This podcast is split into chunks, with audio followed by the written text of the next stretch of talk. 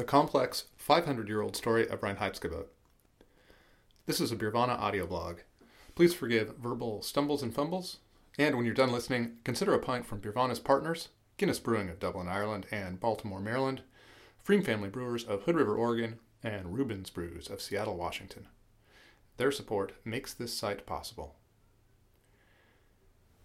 In 2016, Germans and beer drinkers everywhere stopped to celebrate the 500th anniversary of that most famous of brewing laws, the Reinheitsgebot. To put that time frame into context, the Reinheitsgebot was born a year before Martin Luther attacked the 95 Theses to a Wittenberg church, sparking the Protestant Reformation. It has survived the rise and fall of empires and the arrival of capitalism, industrialization, and globalization. It even survived the 19th century German unification, which amazingly tried to bring both the lager brewing Bavarian tradition and the exotic northern ale brewing tradition under the same legal umbrella. But the Reinheitsgebot, in addition to being the oldest intact brewing law, by a long shot, is also one of the most misunderstood. Over the centuries, as it has morphed and evolved, its meaning has too. A 500th anniversary demands a closer look not just at the past, but also the future and the viability of this funny old law in a time of great upheaval within brewing. A misunderstood edict. On April 23, 1516, the Duke of Bavaria, Wilhelm IV, issued what would uh, only much later come to be called the Reinheitsgebot, or purity law.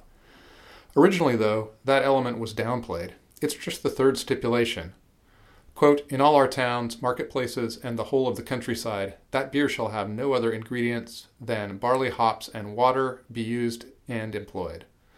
When you read the full document, running about 320 words in translation, those 27 don't appear to be the main point. The first two stipulations regulated prices, capping what a publican could charge, particularly during different seasons. There was also a fourth provision, again about pricing, and a comment at the end where Duke Wilhelm reserved the right to change anything in the law during grain shortages. In other words, the original decree had a lot more to do with money than consumer health. Indeed, even the restrictions on ingredients was only partly driven by the wish to banish the use of unhealthy additives from beer, though the practice was common at the time. Wilhelm was also concerned about protecting the food supply and limiting breweries to barley freed up the wheat crop for bakers, which also helped keep the price of bread more stable. Even the part we think we understand is generally misinterpreted. In detailing the allowable ingredients, Wilhelm does not specify yeast, which has caused modern writers to assume he didn't know about it. Not only is that wrong, but it leads us to miss an important element of the Reinheitsgebot's logic. Matthias Trum, the sixth generation family owner of Bamberg's famous Rauchbier brewery Schlenkerla, explains how we should actually understand the famous omission.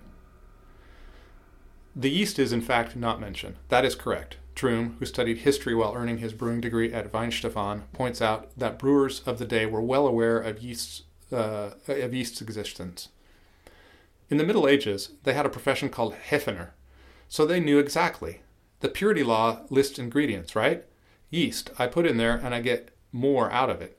I harvest the yeast at the end and I put it into the next batch. And that was actually the job of the Hefener. It's actually hard to imagine how they couldn't have known about it. Why? Because after you brew, you end up with a fluffy layer of stuff at the bottom of the fermenter. Zeug! Zeug was the German word, which is stuff. The Hefener's job was to harvest the yeast from the batches, to press out as much remaining beer as possible, which was sold at a low price to the poor, and then the yeast was added to the next batch. You started with a smaller amount of yeast, and then you ended up with a bigger amount of yeast. An ingredient, Wilhelm's logic went, was something that stayed in the beer. The final point is the most important of all. The 1516 law applied only to Bavarian breweries. This is not incidental because the beers brewed there were unique in the world. By the 16th century, Bavarians were already well into lager brewing, that is, making beer with yeast strains that fermented at cool temperatures. Nowhere else in the world was this happening, including in other parts of what we now call Germany. In parts north, breweries made ales that looked like the ones in neighboring Belgium. They were funky, wild, and made with exotica like ashes, tree bark, and beans, as well as all manner of fruits and spices. It's the same tradition that can be seen in historical remnants like Gose and Berliner Weisse. Duke Wilhelm's original decree that beer be made with only hops, malt, and water was appropriate for his charges. it would have been an absurd restriction for a brewer in Berlin or Le- Leipzig. In fact, in a rebuke to Bavarians, the city of Cologne even banned lager brewing in 1603. Breweries in the north had their own tradition, and it included brewing with a range of ingredients. Unification. Bavarian lagers remained an oddity for centuries as the rest of the world went about their ale making ways. The northern and Bavarian traditions only started coming into conflict in the later latter part of the 19th century when Germany reunified in 1871. The law that followed two years later did not include ingredient restrictions. This allowed the state to tax all the ingredients being used by northern brewers. The first version of the law we have now, with separate rules for ales and lagers, only came into effect in 1906. World War I interceded, requiring another reunification under the Weimar Republic, which Bavaria agreed to join only if its beer law joined with it. The resulting post war legislation was also the first time the decree was formally called the Reinheitsgebot, the purity law. In order to accommodate the coexistence of the two traditions, the 1919 Reinheitsgebot effectively became two laws the old restrictive one for lagers and a more lenient one for ales. The bifurcated Reinheitsgebot has caused quite a bit of confusion over the years. In the popular imagination, all German beer is made with only barley, hops, water, and yeast. But an ale brewery making beer with wheat malt, coriander, and salt is also Reinheitsgebot compliant thanks to the expanded rules. There are just so few of those latter beers left that people have had uh, little occasion to take notice. There was one more re- reunification. Uh, one, um, excuse me. There's one more unification to come in Germany. This one after the wall came down in 1989. In the aftermath of that final union, the Reinheitsgebot was subsumed under the tax code known as the Bier Gesetz. Sorry, uh, or the Provisional ba- Beer Tax Law. The guidelines carry on with two categories, one for ales and one for lagers, and have been become enshrined as a kind of national trust. In one final curious twist, the Germans were focused forced by European courts in 1987 to accept imports of beer from other countries not brewed to Reinheitsgebot. It seems to have convinced Germans that their beer is all the purer and better by comparison. How the Reinheitsgebot affects brewers. It's one thing to say that beer should only be made of four ingredients. It's another to figure out how to implement those rules as technology changes. In 1516, before industrialization and the invention of things like thermometers, the law's meaning was pretty clear. But in 2015, brewers have many more tools available to them, and this had a curious effect. Alan Taylor, a Berlin trained brewer now overseeing three breweries in Oregon and New Mexico, describes the conundrum. The Reinheitsgebot talks about barley, water, and hops, he began. It doesn't talk about dry hopping. It doesn't talk about PVPP for clarification. It doesn't talk about this stuff. It talks about simple things. It doesn't say what to do about calcium chloride. Can you add it to the kettle? Can you add it to the mash tun? Can you add salts to the mash tun? Doesn't say. Can you use pure oxygen to aerate the wort? Doesn't say. Over the decades, brewers and the law have come into certain have come to certain accommodations. An almost universal practice in other countries is adding carbonation to beer before packaging. Is it an additive? Here's Bayern owner and brewmaster and native Bavarian Jürgen Knöller on the subject. We have the law of purity, and we're still brewing in, in strict accordance to it.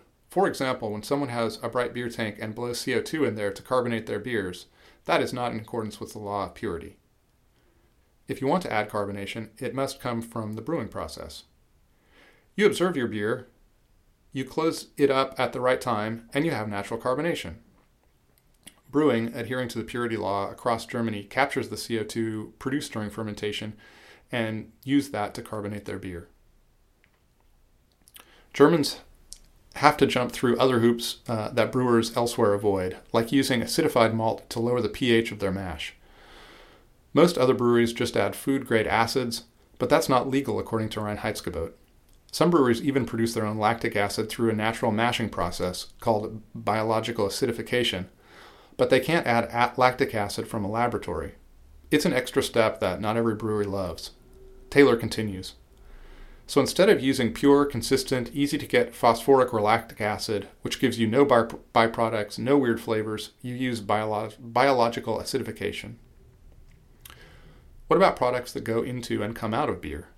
Remember the reasoning for leaving yeast out of the original ducal decree? The same logic was used to evaluate whether or not PVPP, a clarifying agent, was compliant. Quote, they had done some tests to find that, say, 50 grams per hectoliter was being used, Taylor says. They found that through filtration process, all the P- PVPP was removed, which is important for the modern interpretation of the purity law. So what was added was removed. As a practical matter, adhering to the letter of the Reinheitsgebot has produced a brewing style in Germany that is unique. No other breweries bother to do this stuff.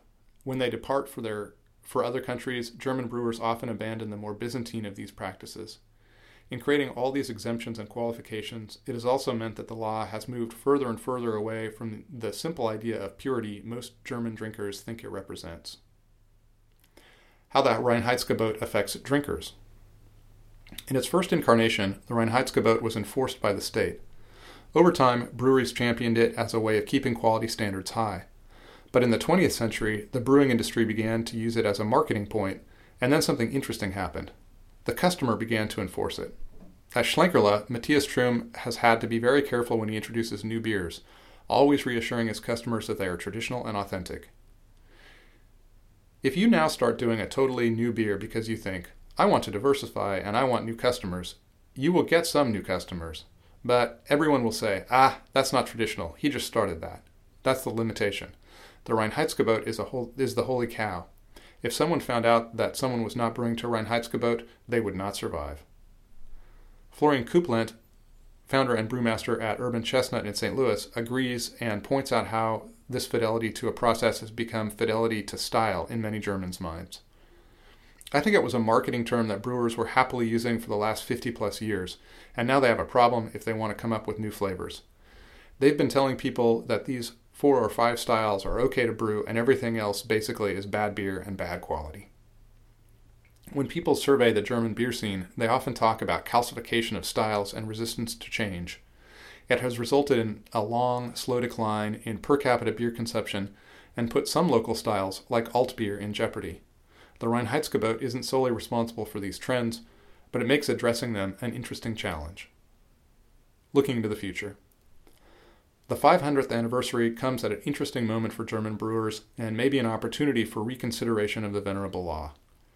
As people stop to look at the law this year, they may find a couple of things.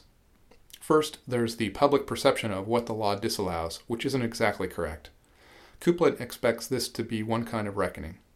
I do see the danger of someone coming up and saying, hey, this whole thing is actually not valid anymore because you're using PVPP. You're using a malt extract, you are using salts to modify your water. So you're really not brewing according to Reinheitsgebot. I think people will have a hard time distinguishing the truth. Second, it might give regular drinkers an opportunity to learn what the law allows as well. Beer can be made in a variety of styles that comply with the Reinheitsgebot. In Kelheim, the venerable Schneider and Son brewery has been pushing these limits for years. Inspired by American hoppy ales, master brewer Hans Peter Drexler has worked with growers in nearby Hallertau to produce new, more expressive hop varieties to use in his Weissbier. He has even experimented with barrel aging, which brings natural wild acidification into these beers. As cutting edge as that looks now, it's very old school in Germany. Wood aging beer goes back centuries. Drexler makes only Weissbier and doesn't feel constrained. I like to be a little bit different. For me, it's interesting to play with old tradition. In Germany, we have Reinheitsgebot. It means we have three raw materials hops, malt, and water. If you take different varieties of hops or different varieties of malts, you can do many different things. I think it's more interesting to work with the raw materials to create new things. And it works. You have seen the results. Hoppy and barrel aged Weissbier are both per- perfectly modern and also brewed to the Reinheitsgebot. Jan Matysiak, a Texas based German brewer, says that certainly, quote, you can brew to brew IPAs to Reinheitsgebot the limitations imposed by the old rule are far less restrictive than the brewers and drinkers have been placing on themselves. If 2016 does turn out to be the year the Reinheitsgebot gets another look, brewers and consumers can look with their modern eyes at these issues and decide what purity means. There was nothing sacred about Duke Wilhelm's original decree, which and it has evolved substantially in the 500 years since its introduction. Perhaps to bring it into the next half millennium, to preserve it as a living part of German tradition, it needs to evolve a little bit more.